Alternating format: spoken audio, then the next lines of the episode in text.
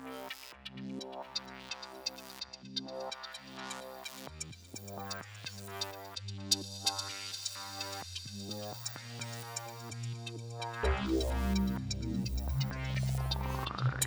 is the Wartime Broadcasting Service.